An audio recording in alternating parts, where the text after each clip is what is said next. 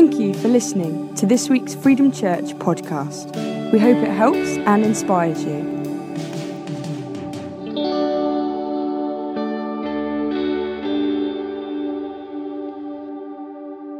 Well, there you have it. Can you believe that in just over 12 hours, 12 and a half hours, it will no longer be 2017, but we will be living in the days of 2018. As, as Sim said earlier, you know, this year sometimes have been, uh, for some, have been tricky, have been a bit tough for some. And so 2018 may seem a little bit like uh, a superhero, like, a bit like a lifesaver. Ah, new year, new start. And so it got me thinking about, you know, saving and what that means and what it looks like, saving. And, uh, you know, if I think about saving, I think of, uh, you know, the football score uh, staying at nil-nil. Uh, yes, through a lack of goals, but also due to really good saves from the goalkeeper. Um, I also think of the button I press uh, constantly when I'm on the computer, that a document I've just created that I don't want to lose. I press that button all the time. I also think, uh, when I think about saving, I think of those going shopping tomorrow in the sales. Who's already been? Yeah, some of you. Uh, so, you know, we, we go to the sales, don't we, to grab a bargain and to save money. Uh, I also think about the countless times I caught my nephew last week from falling over in muddy puddles, saving his mum from uh, changing his clothes for the third time that day. I also think of uh, superhero movies, of course, where they save the city or the damsel in distress and they come to the rescue. And I also think of a, a story that uh, is mine, that belongs to me, that uh, there was a time where I needed saving. And this moment was a f- uh, fair few years ago now. I was at Bible college, and as part of Bible college, we have tutor groups, and we meet. We used to meet every week uh, to reflect, to pray, and to support one another, but also to have fun. And so, on this particular occasion, uh, we chose to go boating. Now, if you've ever been to Christchurch in Bournemouth, uh, there's a company there who uh, allow you to hire little boats with little engines that allow you to go up the river and come back again. It's very nice. And, uh, and so we decided to do this. And I was on the first boat that went out, and uh, we realized after a little while that we were uh, a bit ahead of the other boats. We filled a few, and, uh, but that was okay. We kind of just carried on. And then we turned a corner uh, as you do in boats. Uh, we turned kind of a corner past a hedge, and we saw something um, that was really uh, interesting. It was a rope hanging from a branch of a tree that was on the river edge. And, uh, and the rope had a, a stick, kind of like a rope swing. It was kind of there. And uh, immediately, with no hesitation, my mate dared me to grab hold of it. And being the very sensible and wise Bible college student, I did. And uh, this is what I looked like. There's me hanging on to this rope from a tree because what happened was I grabbed hold of the, the bit of wood and the boat left my feet. And I was there, stranded, hanging on for dear life. And I don't know if you've ever been in kind of a situation like that. Maybe not where you've made a silly decision and nearly paying for it, but where you're, where you're just stranded and you, there's, there's no way out. And so I was hanging there for about three minutes, which doesn't seem like a long time, but it definitely felt like a long time because the boats had to kind of catch up, and I was like, "Help me! Um, help me!" And, uh, and if they hadn't come when they did to save me, then uh, my arms probably would have fallen off, and I would have returned home in very wet and soggy clothes. And uh, you know, it, it, it got me thinking about saving, and and in that moment, I I realised since that I was in utter, I, I was just completely helpless by myself. I just could not do anything else apart from clench my hands and hope that another boat will come and save me. And, uh, and I don't know if you have been in a situation like that where there's been nothing else you can do but to wait to be saved or to hope to be saved. And on this last day of maybe this crazy year for some of us, this year of adventure that's only just begun, uh, you know, I really firmly believe that God wanted to uh, remind us of something really simple uh, and to bring to our attention uh, something very, very simple. And it is this that God loves to save. God loves He loves to save. He is the God of salvation. He is the author of salvation, and He is and always will be in the business of saving.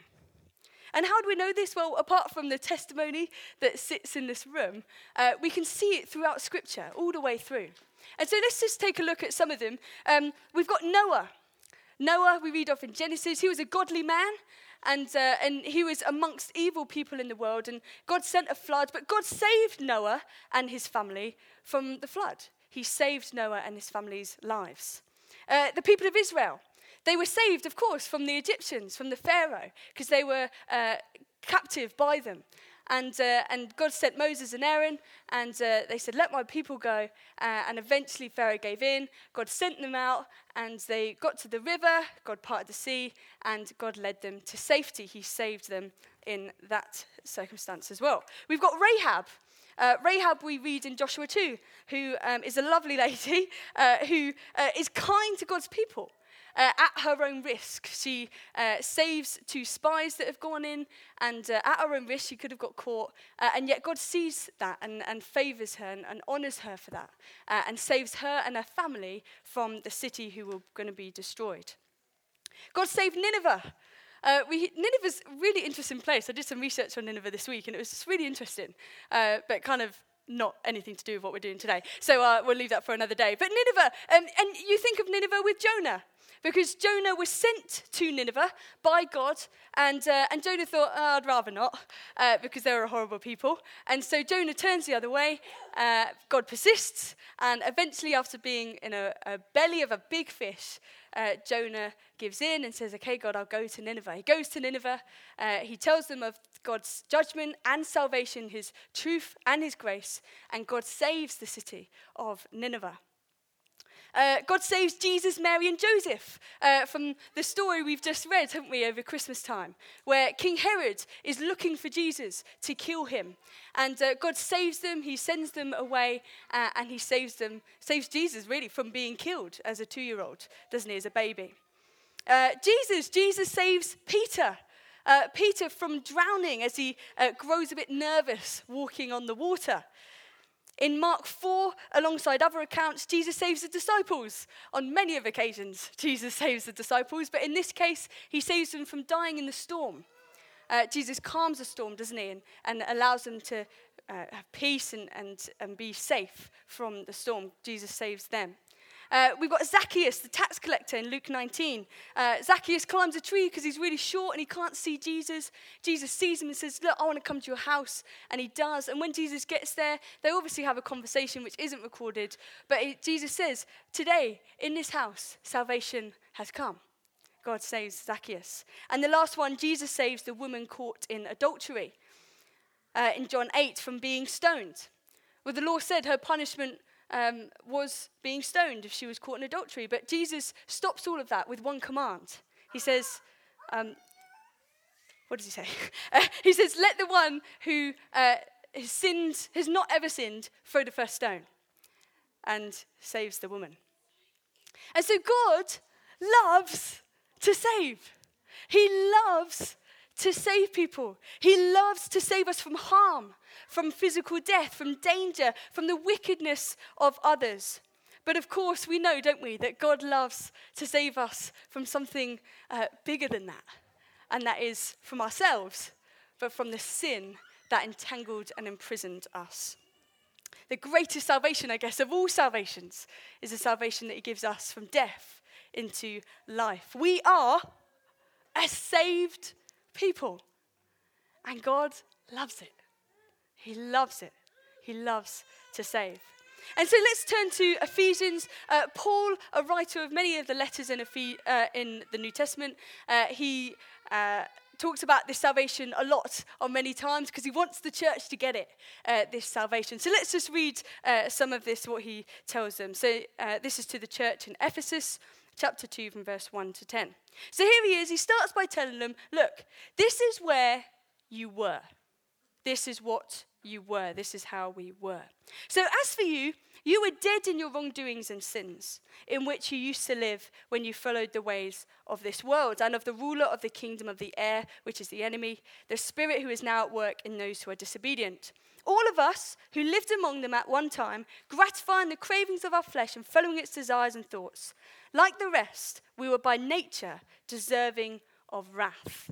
So let's just stop there, pause there for a moment. So Paul is saying, look, this is where we were. We were dead in our sins. We were dead in our, uh, in our sins, in the evil that we were, uh, were amongst, and that the enemy had a hold on us. Uh, the enemy had a hold and, and he was controlling us sometimes and, and he was uh, always in our minds and we were dead to sin. The thoughts, the actions, the, the things we took part in, Paul says, were the ways of the world. That's what we were like. And, uh, and basically, the, the wrath and the punishment, he says at the end, the wrath we were deserving of, it was ours. And so Paul uh, continues with a very big but. He continues with a very big but because this was the old. This was the old. And, and Paul is now going, look, here's the new. So let's continue. He continues with a very big but. And he says, but because of his great love for us, God, who is rich in mercy, made you alive, made us alive with Christ, even when we were dead in our transgressions and our sins. It is by grace you have been saved. And God raised us up with Christ and seated us with him in the heavenly realms in Christ Jesus, in order that in the coming ages he might show the incomparable riches of his grace, expressed in his kindness to us in Christ Jesus. For it is by grace you have been saved, through faith. And this is not from yourselves, it is the gift of God, not by works, so that no one can boast. For we are God's handiwork, created in Christ Jesus to do good works, which God prepared in advance for us to do. And so you see, Paul is saying, look, we were dead, now we're alive. We were blind, and now we can see. We were part of the world, but now we are part of Jesus. We are a saved people. And he talks about this so much in his letters to the church because he wants them to get it. And I think that's why God wants to remind us of that today that he loves to save. And he loves that we are saved. And I guess, you know, yes, he loves to save, but I was kind of like, why? Why does he love to save? And I think the answer to that question is he loves to save because he loves who he saves. He loves who he saves, which is, of course, us. And I'm convinced of this, that he loves to save us, because, of course, he loves us. But I guess the question um, that we could ask ourselves today is okay, well, God loves us, uh, God loves to save, but do we like to be saved? Or do we want to be saved. Because it's very much, you know, I love to save you, I, I, save you, but sometimes we don't want to be saved. And you might say, well, that's a bit of a strange question, really. Well, of course you want to be saved if you're in trouble, right? Like if the damsel in distress, of course, is in trouble, the superhero will come and she's not going to moan about that, is she? But I guess for some, for many, more than maybe we think, to be saved or the need to be saved for many uh, is not always easy to admit. It's not always easy to admit. We live in a world which encourages self promotion, uh, the kind of do it yourself mentality. And I guess the uncomfortable truth is to admit that we need saving requires humility and vulnerability. And I guess the question is are we prepared to do that? Do we want to be saved? Are we prepared to be humble and vulnerable in front of God? And not only is the need to be saved hard to admit sometimes, but also sometimes hard to accept. Because the need to be saved requires trust from the one who is doing the saving. If the damsel in distress didn't trust Batman, then maybe she wouldn't want to be saved. Do we trust God to save? Do we trust that He will? Do we trust that He wants to? And accepting the need to be saved, it does require that, uh, that uh, faith. And I guess when I hung on to that rope swing, I didn't really think about whether it would fall. I just did it. But, you know, that's, unwise, right? Of going, I'm going to hold on to this. Well, hold on. I don't know if it will fall. There's a bit of trust in there, isn't there? Saving. But I trusted the people in the boats because they were my mates to come and save me. And so to surrender to God, yes, it's all, uh, we know it's the right thing to do. Uh, to put God of the universe in the driving seat is obviously the, the wisest decision you could ever make. But are we doing this? God loves to save, but do we want to be saved? And are we inviting Him to do the saving? Are we willing to need God's salvation in our finances in 2018?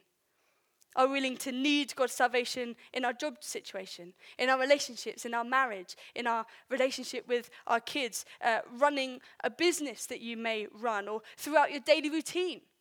Are we willing to trust God's salvation through our eating habits, or our drinking habits, or the addictions? God loves to save us from these things. But do we want God to save us from these things? We've got to open ourselves up, haven't we, for God to be able to do that. And I don't know about you, but in the situation where I was, I was hanging on that bit of rope, I was completely helpless.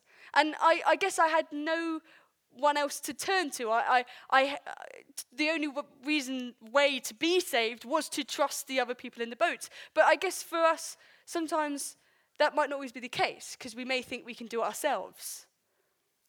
Or there might be an easier option or a more comfortable option to do so.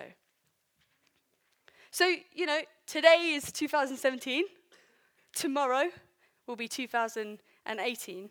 And before tonight, I guess I challenge you to ask yourself this question Do I want God's salvation in my life? In all areas, rather than just the ones I pick and choose.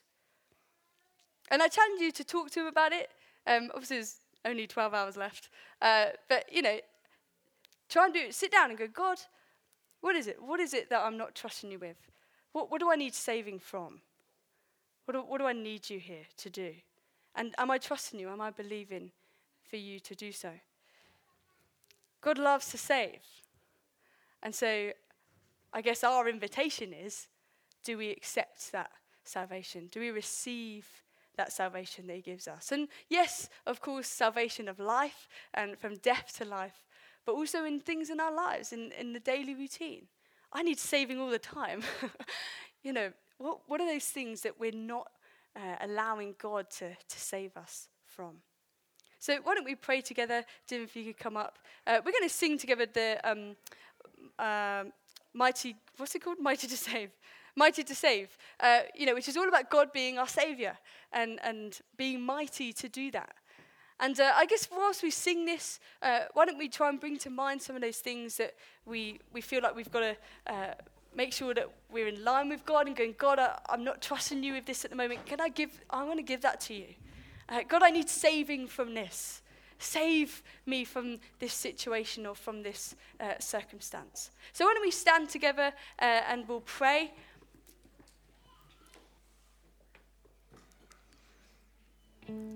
Yeah, let's pray. Father, we, we thank you for one, that you love to save. We thank you for the stories we've heard today and from Scripture that you love to save. And God, we recognize that yes, you love to save because you love the people that you save. And Father, we are so grateful for that. Father, thank you that you have saved us but Lord, we recognize that uh, sometimes we uh, put a barrier up and we don't want you to save us from certain things. We feel like we can do it ourselves or um, we've got it covered. God, you don't need to worry about that. But God, right now in this moment, Father, we give them to you.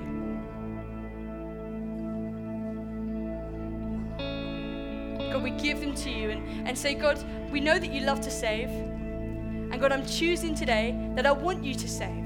I want you to save me from this thing. And if you're uh, not a believer yet and that is the, the thing that you'd love to do, then why don't you say this prayer with me? God, uh, I, I believe that you're real. God, I, I thank you for sending your son, Jesus, to die for me. And with a grateful heart, I receive your forgiveness. Thank you, God, for saving me. And may you help me live the life that you want me to live. And Father, for those of us who there's a specific situation we're thinking of now, God, we lift that up to you. Would you bring salvation to our minds, to our hearts? And Lord, may we be free. Lord, you've set us free and we're free indeed for sure, but in some situations, God, you know that we hold on to things. And Father, we ask that you would break us out of those. Bring freedom, we pray. And Lord, we thank you for this incredible year, this year of adventure that's only just begun. And Lord, we ask as we uh, go into to the next, Lord, may we remember, may we remember, remember, never lose the wonder that you love to save. And we pray all this in Jesus' name. Amen.